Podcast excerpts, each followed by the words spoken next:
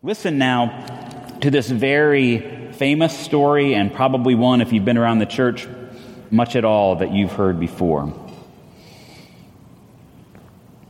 On the third day, there was a wedding in Cana of Galilee, and the mother of Jesus was there. Jesus and his disciples had also been invited to the wedding. When the wine gave out, the mother of Jesus said to him, They have no wine. And Jesus said to her, Woman, what concern is that to you and to me? My hour has not yet come. His mother said to the servants, Do whatever he tells you. Now, standing there were six stone water jars for the Jewish rites of purification, each holding 20 or 30 gallons. Jesus said to them, Fill the jars with water. And they filled them up to the brim. He said to them, now, draw some out and take it to the chief steward. So they took it. When the steward tasted the water that had become wine and did not know where it came from, though the servants who had drawn the water knew, the steward called the bridegroom and said to him, Everyone serves the good wine first, and then the inferior wine after the guests have become drunk. But you have kept the good wine until now. Jesus did this the first of his signs in Cana of Galilee and revealed his glory, and his disciples believed in him. Here ends the reading. So, when you know something, it's difficult to stay silent. Just ask your child to keep a secret. Am I right? Or any of us for that matter. Hey, this is confidential. Don't tell anybody. Oh man, it's like it's like it's inside of you moving around. It wants to get out. It wants to come out. You want to tell, you just got to, somebody's got to know what you know. It's one of the things that ministers get trained on a lot is how do you keep confidentiality? And it's difficult because you get told a lot of things, and it can become just part of what you know. And then you're talking with somebody else, and you're like, oh, blah, blah, blah. And you're like, oops, I wasn't supposed to say that. And over my tenure, I've had to go to people and say, I wasn't supposed to tell you that. I need you to keep that confidential. But it's hard when you know something. And also, when you know something great, right? When you know something that, I mean, you just, I went to the most amazing concert last night. It was, wow, it just blew my mind. Or I saw this movie, you know, the special effects were just, wow. What's interesting is that we're, we're often less likely to repeat the good stuff than we are the bad stuff. You know, the juicy stuff or the negative stuff. Did you see what so and so did on? Did you hear about so this and nuts and such? So it's interesting. It's interesting in this Isaiah passage that it begins with, For Zion's sake, I will not keep silent. Because what is, is it good news? Is it not good news? We're going to come back to that. But I want to talk about something that people for millennia haven't been able to keep silent about. And that's this the first of Jesus's what, kids? Signs. The first of Jesus' signs. It's interesting that John doesn't call them miracles, he calls them signs.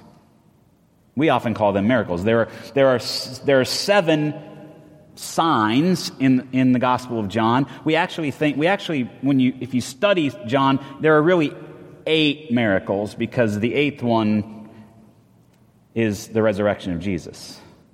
But we, we, it's not named in the Gospel of John as a sign. But on the, and so this is interesting. It starts out again. I like to teach you how to be critical readers of the Scripture. It's on the third day. On the third day of what? I mean, there's, there's not any context here. That's what's so interesting about this. On the third day. Well, what is that, biblical scholars? What, what, what, is that, what does that remind you of? What do you hear? On the third day? the resurrection, right? So we don't know, but again, if something's in there and it doesn't make sense, there's some, probably some reason why the writer kept it in there. So, anyway, if it makes you think about the resurrection, if it makes you think about um, some things that Jesus said, because of course, you know, this is written a hundred years almost after Jesus' resurrection. So there's been a lot of water under the bridge where now these stories are being told about Jesus. Okay, so it goes on. There's a wedding in Cana of Galilee, and the mother of Jesus was there. Uh, this is just so interesting to me. Jesus and his disciples had also been invited to the wedding. Why didn't he just say, Jesus' mother was there, the disciples were there, Jesus was there? Why, why? And it's just interesting how this is how it's written. Of course, it's an English translation. When the wine gave out, the mother of Jesus said to him, They have no wine. Just like me, Mary is a master of the obvious. They have no wine. The wine ran out. And you're probably wondering yourself, now, are these people just really drunkards because it's a wedding and the wine ran out? Like, how much are they drinking? Well, a wedding in this day and time, you did not go on a honeymoon. You did not, you did not get married and then go hop on a plane, you know, have a little party for a couple hours and then hop on a plane and go somewhere. You spent seven days partying with your friends. That was the tradition. So, seven days, you've got all of your friends and family around you. And of course, at this time, the water was not very good for drinking, could make you sick. And so, of course, it was a celebration, so you had wine, but you, you know, um, so people, people were drinking wine. So some commentators say, well, you know, part of this is they have no wine is, oh my gosh, however many days we are into this, there's no more wine. What are people going to drink? because water isn't good for drinking. So what are they what are they going to drink? They have no wine. And Jesus says, and this is again so interesting. Woman, if I talk to my mother like this, right? Woman, what are you talking to me about? That would not go over so well. I don't know about you or your mother, but that, that would, yeah, that would not go over so well. Um, but, so it's interesting. Woman, what concern is that to you and me? My hour has not yet come. Uh, one, one commentator wrote about this. I wish John had like put a little more in the story. Like, as a writer, I wish there were, and as a reader, I wish there were more because we just don't. There's no rhyme or reason for, for what happens here in terms of then, now, what happens next. His mother said to the servants, Do whatever he tells you. Well, where did that come from? I don't know. I mean, there's just no context clues. There's nothing. So, again, take it for what you want. The scriptures are sometimes, you know, they're written to make a point often, to tell the story, but not necessarily, they didn't write them necessarily as stories. Do whatever he tells you. So standing there were six stone water jars for the Jewish rites of purification, each holding 20 or 30 gallons. So what you need to know is that the Jews used water in rituals. So they, they were supposed to wash their hands a certain way. They were supposed to wash off the, the, the, plates and the cups that were used for the, the rituals in a certain way. It wasn't because they knew necess- that, they, that they were trying to make things clean in terms of the way we think of as clean. Because the water wasn't necessarily good to use for washing either. Because they didn't, I don't know that, we don't know that they boiled it before they used it for ritual purification or any of that to get the nastiness out of it. But they were there. So this is so this is these are the religious. It's interesting that these are the, the, the stone water jars for the rites of purification. That's what they're there for. They are not wine vessels. I find that interesting that Jesus says, fill those up with water. Fills up the, fill up these ritual jars with water. And he filled them up to the brim. And he said to them, Now draw some out and take it to the chief steward. And so the steward tastes the water and he's like, Wow, this is like a, I don't know, 1983 Chateau, blah, blah, blah, blah, blah. I mean, this, the steward is supposed to know because he, the steward is the one who's doling out the wine. Steward is the one who's making sure everybody has what they need. That's what the steward is for in this, in, at a wedding. So he tastes it and he's like, oh, this is the good stuff. Why in the world, he's probably thinking, would you give these drunks a bunch of good wine? We know from, from tasting that after the first bite of food, you sort of lose the taste for it. So that's why the first bite of your meal, if it's a good meal, always tastes better. Because on the second bite, third bite, so if you've been drinking wine for three days, it probably doesn't matter how much it's watered down on the fourth day right? Because you've lost your taste for it. So, he's, so that's what they would do. They would start out with the good wine for the toasts and all that sort of thing, and then they'd move to the, to the not so great wine because they, they knew they would probably water it down they, just to make it last longer. They often did that because you drank it all the time, so they would water it down. So people wouldn't get drunk, but they're already, he says, you're, you're giving them the good stuff um, after they've become drunk. What, what, that's crazy. Jesus did this, the first of his signs in Cana of Galilee, and revealed his glory, and his disciples believed in him. Has anybody been to uh, Israel in here besides me? No, okay. All right. Well, I know, I know we've got a member who's going. Yes? Oh, good. Okay. So, did you go to Cana? Any chance? Do you remember? I don't remember. Don't remember. Okay. Probably. Okay. It's just outside of Nazareth. So, yeah, well, he was at a it was a wedding feast, right? And they, yeah, that's yeah, exactly. Oh, you can't get away with anything around here.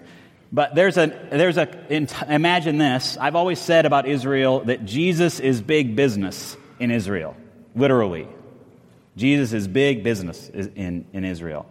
And Cana, what do you think they sell in Cana? Wine. Everywhere. It's this little bitty town. I mean, you know, you dri- you drive through and it is just wine store, wine store, wine store, wine store, wine store, wine store. It's really interesting. So that's just an aside. But just outside of Nazareth, um, all, kinds of, all kinds of wine there. So, why tell this story? And why would Jesus do the first of his signs here? I mean, he sort of is reluctant about it, right? He says, he says, my hour has not yet come. So he seems reluctant, but then something moves him to, to do this.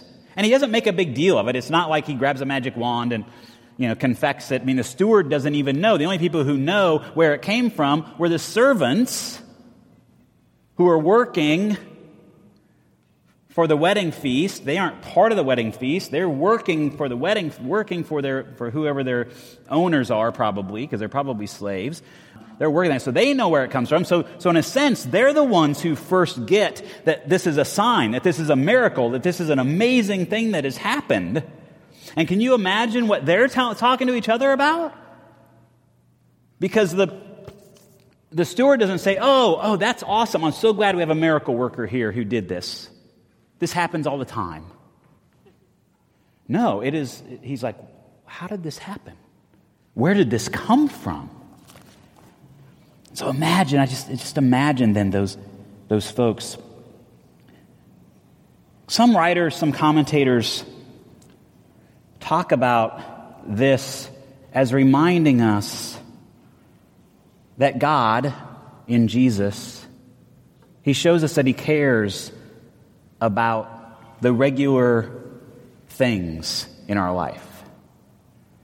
He cares about the celebrations, about the weddings, about the birthdays, about the deaths, about the illnesses, about the, the regular things that happen to us in our life. That, that Jesus loves us through those ordinary things and, and, is, and wants to be part of those things, especially those celebrations, perhaps.